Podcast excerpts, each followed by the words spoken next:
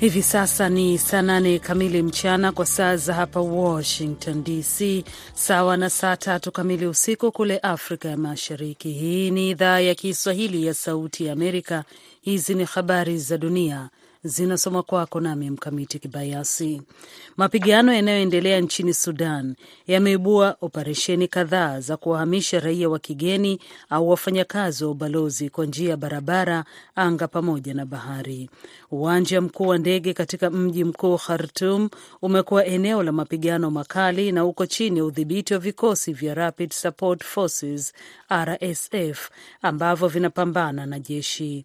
Baadhi ya uhamishaji unafanyika katika Port Sudan kwenda bahari ya Sham, mwendo wa umbali wa kilomita 850 kwa njia ya barabara kutoka Khartum.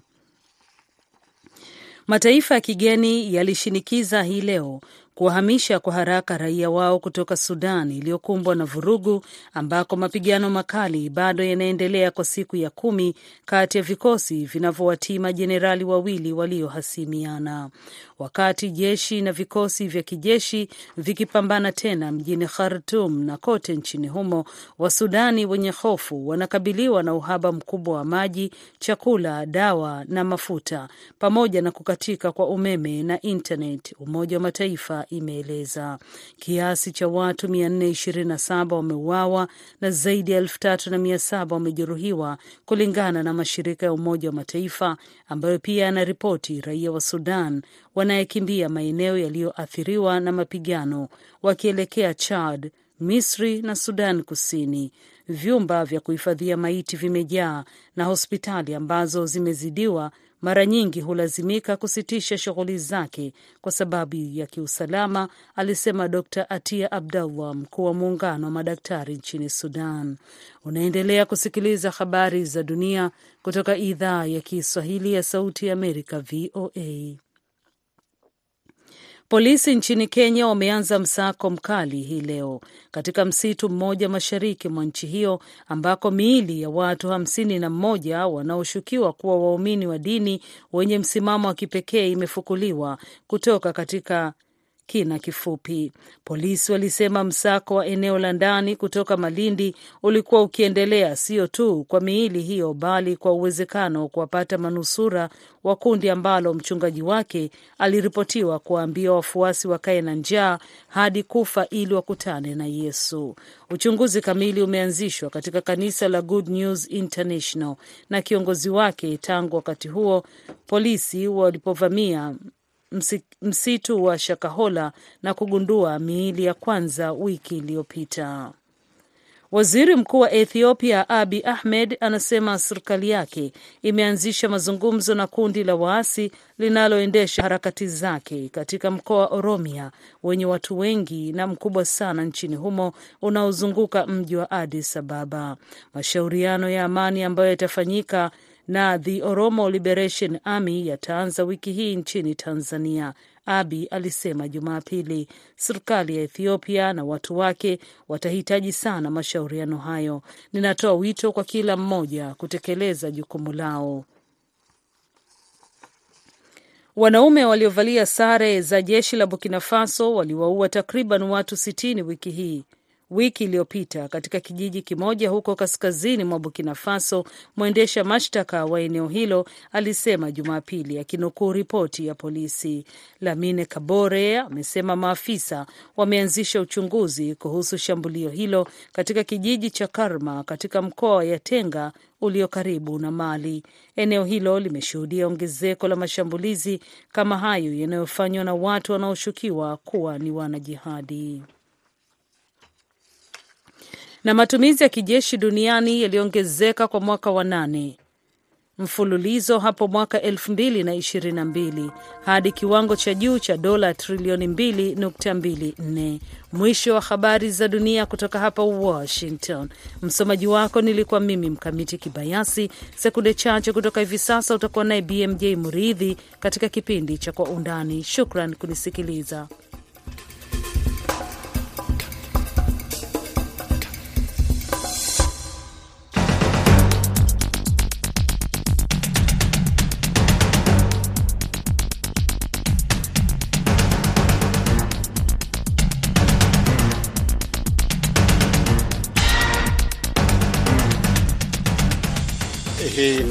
Kwa Undani kutoka idhaa ya Kiswahili ya Sauti Amerika, moja kwa moja kutoka hapa jiji kuu la Marekani, Washington DC, kipindi ambacho huangazia ripoti zinazogonga vichwa vya habari. Tunapekua pekua, tunachimbua, tunakupa maelezo ya kina zaidi kuliko ilivyo kawaida. Katika sehemu ya kwanza ya kipindi hiki tutaangalia yale yanayoendelea nchini Sudan ambako vita vimeendelea huku raia wa nchi mbalimbali wakianza kuondolewa kutoka mji mkuu wa Khartoum na kwingineko.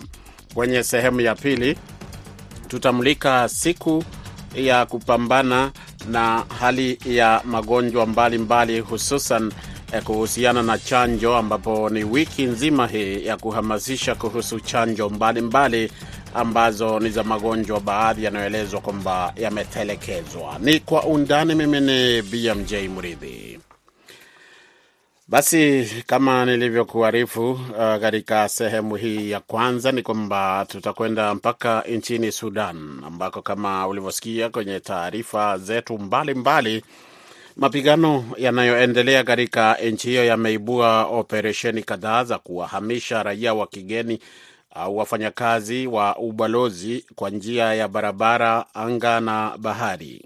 Uwanja mkuu wa ndege wa katika mji mkuu Khartoum umekuwa ni eneo la mapigano makali na uko chini ya udhibiti wa vikosi vya RSF, kifupi cha Rapid Support Forces, ambavyo vinapambana na jeshi la nchi hiyo. Baadhi ya uhamishaji wa, uh, wa, wa watu na vilevile e, bidhaa unafanyika kutoka Port Sudan kwenda bahari ya Shamu, uh, mwendo wa umbali wa kilomita 850 kwa njia ya barabara uh, kutoka Khartoum. Tuna taarifa kwamba mataifa ya kigeni yanaendelea hivi leo kushinikiza kuwahamisha kwa haraka raia wao kutoka Sudan ambayo kama tulivyoeleza imekumbwa na vurugu na ambako mapigano makali yanaendelea, ikiwa leo ni siku ya kumi tangu mapigano hayo kuanza eh, kati ya vikosi vinavyowatii majenerali wawili wanaohasimiana. Wakati jeshi na vikosi vya jeshi vikipambana tena katika mji huo na kote nchini Sudan, Wasudani wenye hofu wanakabiliwa na uhaba mkubwa wa maji, chakula, dawa na mafuta pamoja na bidhaa zingine, na vilevile vile kukatika kwa umeme pamoja pia na internet, kwa mujibu wa Umoja wa Mataifa. Na tunaweza kuthibitisha hapa kwamba tumekuwa tukiwatafuta eh, watu walio katika eneo la tukio huko Khartoum, na imekuwa ni vigumu sana siku yote hii kuwapata kwa njia ya simu. E, wale hasa wale ambao tulikuwa tunazungumza nao katika siku tatu hivi zilizopita, wakati hakukuwa na matatizo ya hali ya ma, mawasiliano, na kwa hivyo hali inaendelea kuwa mbaya, na wale ambao tunawapata inakuwa ni vigumu e, kuendelea na mawasiliano kwa hofu kwamba huenda wakawa wanafuatwa na wale ambao hawafurahii yale yanayoendelea kwa upande mmoja. Kiasi cha watu 427 wanaelezwa kwamba wameuawa na zaidi ya elfu tatu mia saba kujeruhiwa kulingana na mashirika ya Umoja wa Mataifa ambayo pia yanaripoti raia wa Sudan wanayakimbia maeneo yaliyoathiriwa na mapigano hayo wakielekea Chad, Misri, Sudani Kusini na kwingineko. Kwenye laini ya simu tuna mchambuzi wa siasa za kimataifa Profesa David Monda anajiunga nasi kutoka mjini New York, jimbo la New York, ambako yeye ni mhadhiri wa chuo kikuu cha New York. Karibu Profesa Monda, na kwanza nilitaka kama ingewezekana, kwa wale ambao labda wamesikia taarifa hizi zinazozagaa kila pahali zikieleza eh, kwamba vita hivi ni vya mahasimu wawili, majenerali wawili ndio wanang'ang'ania madaraka, lakini huo ukiwa ni ukweli, lakini kuna historia, ni vipi ambavyo tumefika hapa? Hebu tupeleke kidogo tu kwa dakika moja ama mbili, jinsi tumefika hapa, Profesa. Asante kunialika uh, ndugu mwenyekiti. Ni vile Sudan ilipojinyakulia uhuru mwaka elfu moja tisa mia hamsini na sita ni kama uh, ilikuwa ni taifa, taifa mbili ama tatu hivi, taifa la Sudan Kusini, taifa la Sudan Kaskazini, na pia kulikuwa na ile eneo ya Darfur. na vita vya wenyewe kwa wenyewe vikaibuka kati ya Sudan Kusini, Sudan Kaskazini, kwenye hiyo eneo tunaiita uh, Kordofan Kusini na pia Darfur, hadi tukaja uh, miaka hii ya, ya hivi karibuni ambapo sasa jeshi umekuwa na mkono wake kwa siasa sana na umezua uhasimu mkali kati ya hawa majenerali wawili. Kwa hivyo sio tu uhasama kati ya majenerali hawa wawili Al-Burhan na uh, Hemedit, lakini pia kuna hiyo historia ya kugawanyika kwa taifa hili kwa misingi ya kidini na pia misingi ya kieneo, kikanda, kijimbo na pia kikabila. Profesa, naomba usiondoke kwenye laini ya simu. Eh, kwanza hii leo kama ambavyo nimeeleza eh, katika utangulizi wangu, kumekuwa na nchi mbalimbali zikitaka wananchi wake waondoke au zikifanya harakati za kuwaondoa eh, raia wake pamoja pia na wanadiplomasia au wale wafanyakazi wa ubalozi balozi mbalimbali pale Khartoum. Mwenzangu Hadija Riami alitayarisha ripoti hii mapema leo. Hebu uh, tusikie hali ilivyokuwa. Saa kadhaa baada ya wanadiplomasia kutoka Marekani na nchi nyingine kuondolewa kwa usalama, picha za kikosi hasimu cha Rapid Support Forces na kiongozi wao Mohamed Hamdan Dagalo walionekana kuonyesha ukaidi wao karibu na makazi ya raisi. VOA haikuweza kupata uthibitisho huru kuhusu picha hizo, lakini ripoti za mapigano makali kati ya RSF na jeshi la Sudan yanaendelea kuibuka. Waziri Mkuu wa Uingereza Rishi Sunak alitangaza Jumapili katika ujumbe wake wa Twitter kwamba wafanyakazi wa ubalozi wa Uingereza wameondoka nchini humo. Marekani hivi sasa inatathmini jinsi ya kuwasaidia maelfu ya raia wa Marekani waliobaki nyuma. Kanali mstaafu Steve Kaniad alikiambia kituo cha televisheni cha ABC. The Pentagon... Pentagon ilisema usiku kuwa huenda wakafikiria jinsi ya kuweka njia salama kati ya Khartoum na Port ya Sudan na labda kutumia drone ili kuruhusu jeshi la majini la Marekani kuwasafirisha watu kwa njia ya bahari. Idadi kubwa ya raia wa Marekani ambao walioko nchini Sudan ni Wamarekani wenye asili ya Sudan wanaofanya kazi katika mashirika ya misaada, alisema senata mdemokrat Makwana kwenye kituo cha televisheni cha ABC katika kipindi cha This Week. Kwa kweli hakuna juhudi za Umoja wa Mataifa kuwatoa watu kutoka Khartoum kwa kutumia njia ya barabara. Najua tunafanya kazi na washirika wengi wa kimataifa katika kesi hii, washirika kutoka Mashariki ya Kati. Hata mimi naamini wanafanya kazi na China na Ulaya kusema kuwa wale ni wafanyakazi wa misaada. Tunahitaji kubuni njia salama za kuwatoa huko. Kwa wakati huu watahitaji kujihifadhi sehemu, Wana aliongezea. Dunia haiwezi kusahau haja ya haraka ya kufikia suluhisho la sitisho la mapigano kwa ajili ya watu wa Sudan. Mchambuzi Rebecca Hamilton ameiambia VOA kwa njia ya Skype. Sudan? Sudan inahitaji nini? Kile ambacho watu wa Sudan wamekuwa wakitueleza kwa muda mrefu ni mchakato wa amani unaojumuisha wote, ambao utakuwa mgumu na wenye misukosuko na utachukua muda mrefu, lakini ni bora kupigana na kupata demokrasia endelevu. Na huko Vatican jana Jumapili, Papa Francis aliomba sanda kwa ajili ya watu wa Sudan. Natuma tena ombi langu kwamba ghasia zisitishwe haraka iwezekanavyo na njia ya mazungumzo ianze tena. Shirika la mpango wa chakula duniani limesema katika siku za karibuni kwamba idadi kubwa ya watoto ni miongoni mwa wakimbizi wanaokimbia mzozo na kwamba mahitaji yao ya haraka sana ni maji ya kunywa. Khadija Riami, VOA, Washington. Shukran mwenzangu Hadija Riami kwa ripoti hiyo. Profesa, unasikia mambo hapo yanavyoelezwa, wakati msukumo unasikia hasa mataifa ya magharibi yameanza kuwaondoa wafanyakazi wa, wa balozi zao na vilevile vile kuunga mkono juhudi za raia wao kuondoka Khartoum na kwingineko ambako kumeathiriwa na mapigano haya. E, sasa nakuuliza kuhusu bara la Afrika. E, nilizungumza mapema leo, wasikilizaji kwanza wajue kwamba leo nilizungumza na balozi wa Tanzania nchini, uh, nchini Sudan na akanieleza kwamba walikuwa wanajiandaa kuwaweka kwenye mabasi raia wa Tanzania. Hakunambia ni wangapi, lakini pia kuna taarifa kutoka eh, nchini Kenya. Gazeti la Nation, Daily Nation linaripoti kwamba takriban Wakenya mia nne wameanza kuondolewa kule Khartoum. E, na sijapata ripoti zingine, lakini ulikuwa umeniambia kidogo kuhusu Uganda, labda utazungumzia. Lakini swali langu kwangu kwako Profesa ni uh, Afrika, viongozi hasa wa Afrika wanafanya vya kutosha E, katika kuwahamisha raia wao hasa wakati huu ambapo hali ni tete nchini ka, ka, nini, e, e, mjini Khartoum na nchini Sudani kwa ujumla.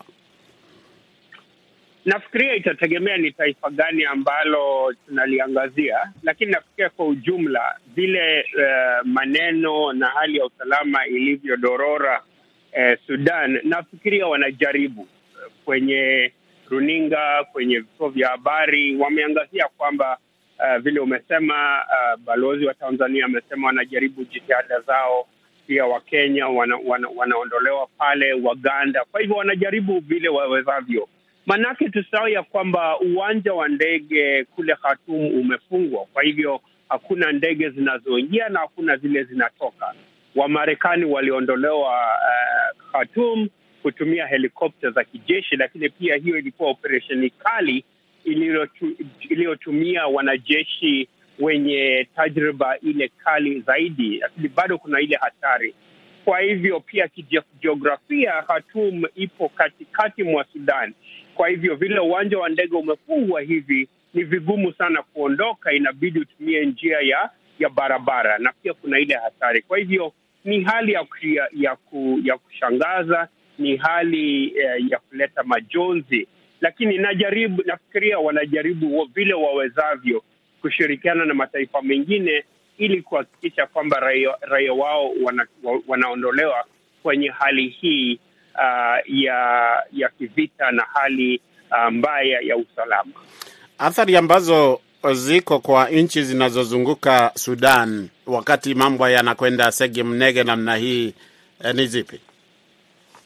Nafikiria eh, ni ni hatari kwa sababu mataifa Sudan inapakana na mataifa mengi, na shida zinapoonekana Sudan huwa zinachangia pia kwenye shida kwenye mataifa mengine. Nikupe mifano miwili tu hapa uh, kwa haraka. Darfur inapakana na na, na Chad.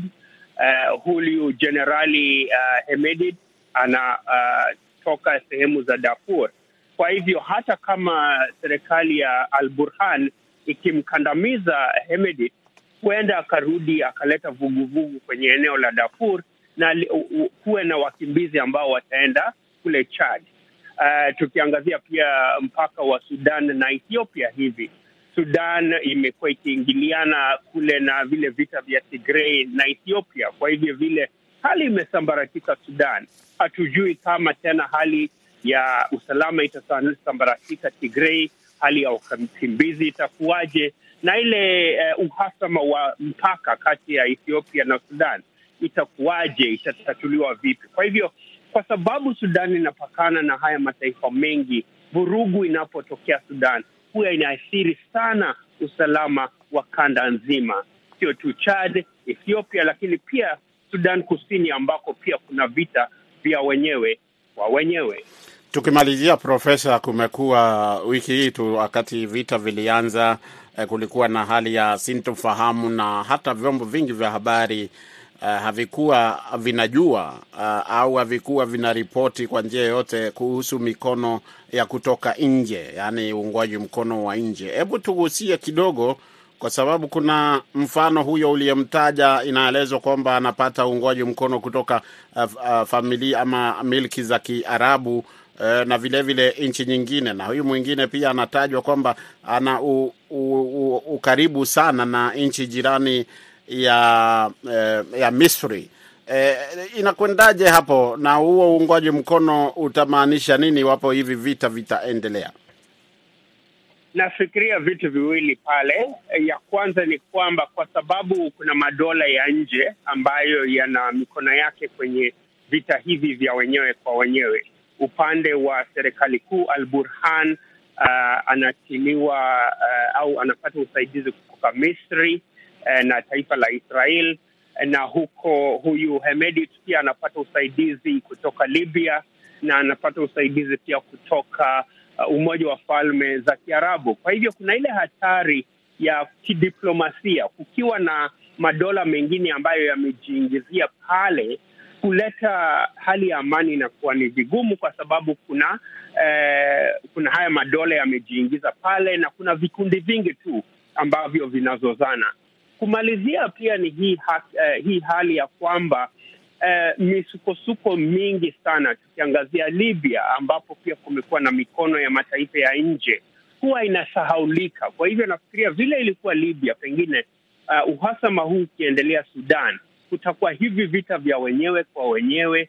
Uh, mataifa ya kutoka nje, madola makubwa makubwa yatakuwa uh, na maslahi zao kwenye Sudan na vita hivi vitaendelea kwa muda na vitasahaulika, na hii ni janga na ni hatari kubwa sana, tukiwa tunaangazia taifa la Sudan kwa wakati huu. Shukran sana Profesa David Monda kuzungumza na kwa undani hivi leo. Asante uh, sana kunialika kuchangia kwa mada ya leo. Shukran. Msikilizaji, Profesa David Monda anatukamilishia sehemu ya kwanza ya kipindi Kwa Undani, lakini usiondoke kando ya redio au chochote unachotumia kusikiliza matangazo haya, kwani nitarejea hivi punde na sehemu ya pili ya Kwa Undani.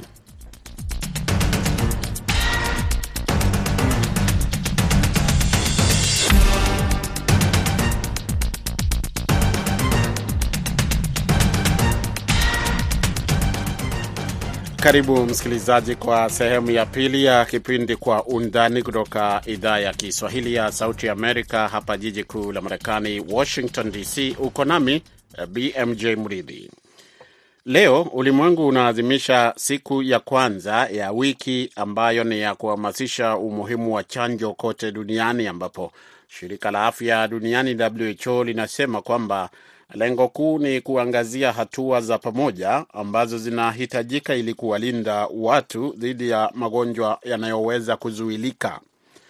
Kauli mbiu mwaka huu ni the big catch up, manake ni kwamba ni kujaribu kufikia viwango ambavyo awali vilikuwa havijafikiwa kuhusiana na suala hilo la chanjo. WHO inashirikiana pamoja na wadau mbalimbali kuimarisha huduma za afya ili kuhakikisha kwamba watu wengi zaidi, hususan watoto waliokosa chanjo wakati wa janga la korona, sasa wanaweza kuzipata kwa urahisi, hasa kwa sababu wakati wa janga la korona inaelezwa kwamba rasilimali nyingi mno zilipelekwa upande wa korona eh, kwa sababu ndilo uh, janga ambalo lilikuwa linahitaji kushughulikiwa eh, kwa wingi au kwa kutumia rasilimali nyingi kuliko uh, kitu kingine chochote. Ikabaki kwamba kuna magonjwa ambayo yanaweza kuelezwa kwamba yalitelekezwa.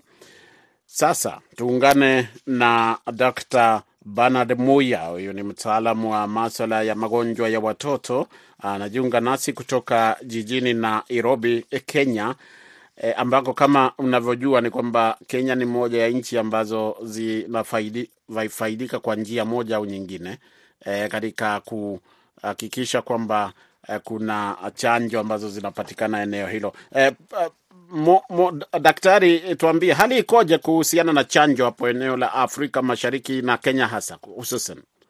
Eh, si hali mzuri kabisa, kwa sababu ekonomi yetu unaona vile inaendelea na na na unajua mambo ya afya tunapata eh, usaidizi kutoka kwa development partners, wengine wanataka kupula out kwa sababu ya hii na ile. Kwa hivyo mingi ekonomi vile inaendelea, na hisi ya kwamba huenda ikawa chanjo ya magonjwa ile ambayo ina, inaweza kusuuliwa kwa kuchanja katika area ya Kenya si mbaya sana, hata kwa jumla, kwa sababu na nasoma mitandao yote ya ya ya, ya news ya news Kenya na na news sasa hivi nchi zingine ziko ziko mitandao. I think mambo ya kuchanja haijaenda chini sana despite hiyo challenge zile ziko katika hii jamii yetu. Ilikuwa imeelezwa na WHO kwamba ugonjwa wa korona, hali iliyozuka takriban miaka mitatu iliyopita, e, kwamba changamoto ziliingia kutokana na kwamba rasilimali nyingi zilielekezwa e, kwa ugonjwa wa COVID kumi na tisa. Je, hali hii unasema haijaathiri hali ilivyo kuhusu chanjo hapo Kenya na Afrika Mashariki? sana sana tume, kuna utabibu hilo ulifanywa na Kenya Demographic Health, Demographic Health Survey last year ilionyesha ya kwamba hatujaenda chini. Nchi zile zingine I can't have the data, I don't have the data, lakini Kenya tuliongeza rate ya coverage ya immunization ikawa 80%. Hatua ambazo zimechukuliwa hivi karibuni, tunajua kwamba kuna ushirikiano kati ya serikali ya Kenya na WHO eh, katika kujenga kituo hapo e, Kenya ambacho ni cha kutengeneza e, chanjo. Sijui e, ushirikiano huo umepokelewaje na utamaanisha nini kwa takwimu ambazo tunazo sasa kuhusu chanjo? Na ukizungumza zungumzia eneo zima kwa sababu la Afrika Mashariki, kwa sababu uh, kile kituo kinachojengwa hapo hakitashughulikia Kenya tu, lakini eh, eneo lote hilo. Asante tena. Hiyo ni ukweli ya kwamba WHO na na na, na nchi zingine kama America Development Partners tumeungana ku hizo nchi zimeungana kuanzisha factory ama kituo cha kutengeneza uh, vaccines uh, that is mRNA vaccines katika region yetu ya Afrika hii yetu ya Afrika Mashariki, na ni kumaanisha ya kwamba hiyo kituo kikimalizika kitaweza kuimprove status ya health sana ya watoto wale wa ya wa watoto na watu wale wote eh, as far as immunization is concerned, kitasaidia sana Kenya na hii region yote. Kwa hivyo hiyo ni, ni, ni development nzuri katika upande wa, wa uh, afya ya umma. Je, unadhani kwamba uh, serikali ya Kenya inafanya vya kutosha katika kuhakikisha eh, kwamba chanjo, kwa sababu nakuuliza swali hili kwa sababu kulikuwa na E, wakati wa chanjo za Covid 19 bado kulikuwa na hali iliyotokea ya watu kuogopa kuchukua chanjo, wengine wakakataa kabisa. Je, kuna uhamasisho wa kutosha sasa hivi ambapo hakuna janga kubwa ambalo lipo kwa sasa, lakini iwapo litakuja kutokea alafu watu wakawa eh, kwamba wanaambiwa wakapate chanjo, unadhani uhamasisho upo wa kutosha? Uhamasisho uko wa kutosha na katika vile mii naelewa kama mtaalamu wa afya ya umma, Wakenya wengi sana sana Kenya wamesoma somo kubwa zaidi ya juu ya, ya magonjwa ile inaweza kuzuliwa na njia ya kuchanjwa. Kwa hivyo ni ukweli wa kwamba hata kama tutakuwa na hiyo, najua tumeshafanya kampeni ya kuonyesha umuhimu wa chanjo sana katika hii nchi yetu ya Kenya ndio naona percentage hiyo ingine imeweza coverage imeenda juu. Wakati wa COVID kulikuwa na shida za kueleza watu key messages za kueleza watu COVID vaccine haina haina madhara mengi. Kwa hivyo kulikuwa na, na changamoto kubwa sana ya watu kuitikia ya kwamba COVID vaccine haiwezi kudhuru watu. Kulikuwa na uh, misinformation, disinformation ya, ya kwamba hiyo chanjo si vizuri, lakini tumeshasoma sasa, tumeona ya kwamba hiyo vaccination ya hiyo COVID 19 ilisaidia zaidi, na tunaona watu wale walikufa nchi zingine na nchi za Kenya kama vile tulipoteza maisha ya watu kama elfu tano mia sita hapo hivo. Mwisho kabisa, wewe kama daktari unaweza kusema E, taswira iko vipi? Mtazamo wenyewe ukoje kuhusu chanjo kwa ujumla wake hapo Afrika, wakati dunia ikiadhimisha wiki nzima hii e, kuhusu uhamasisho wa chanjo? Hali unaweza kuitaja e, kuielezea vipi kwa ujumla wake? Hali si mbaya sana, na tunaendelea kusambaza neno la umuhimu wa chanjo, immunization disease na watu wameshaelewa. Shukran sana Dr. Muya kwa kuzungumza na Sauti Amerika. Asante, nashukuru sana. Kwa heri msikilizaji, ni hayo tuliokuwa nayo katika Kwa Undani. Tuonane wakati mwingine, panapo majaliwa.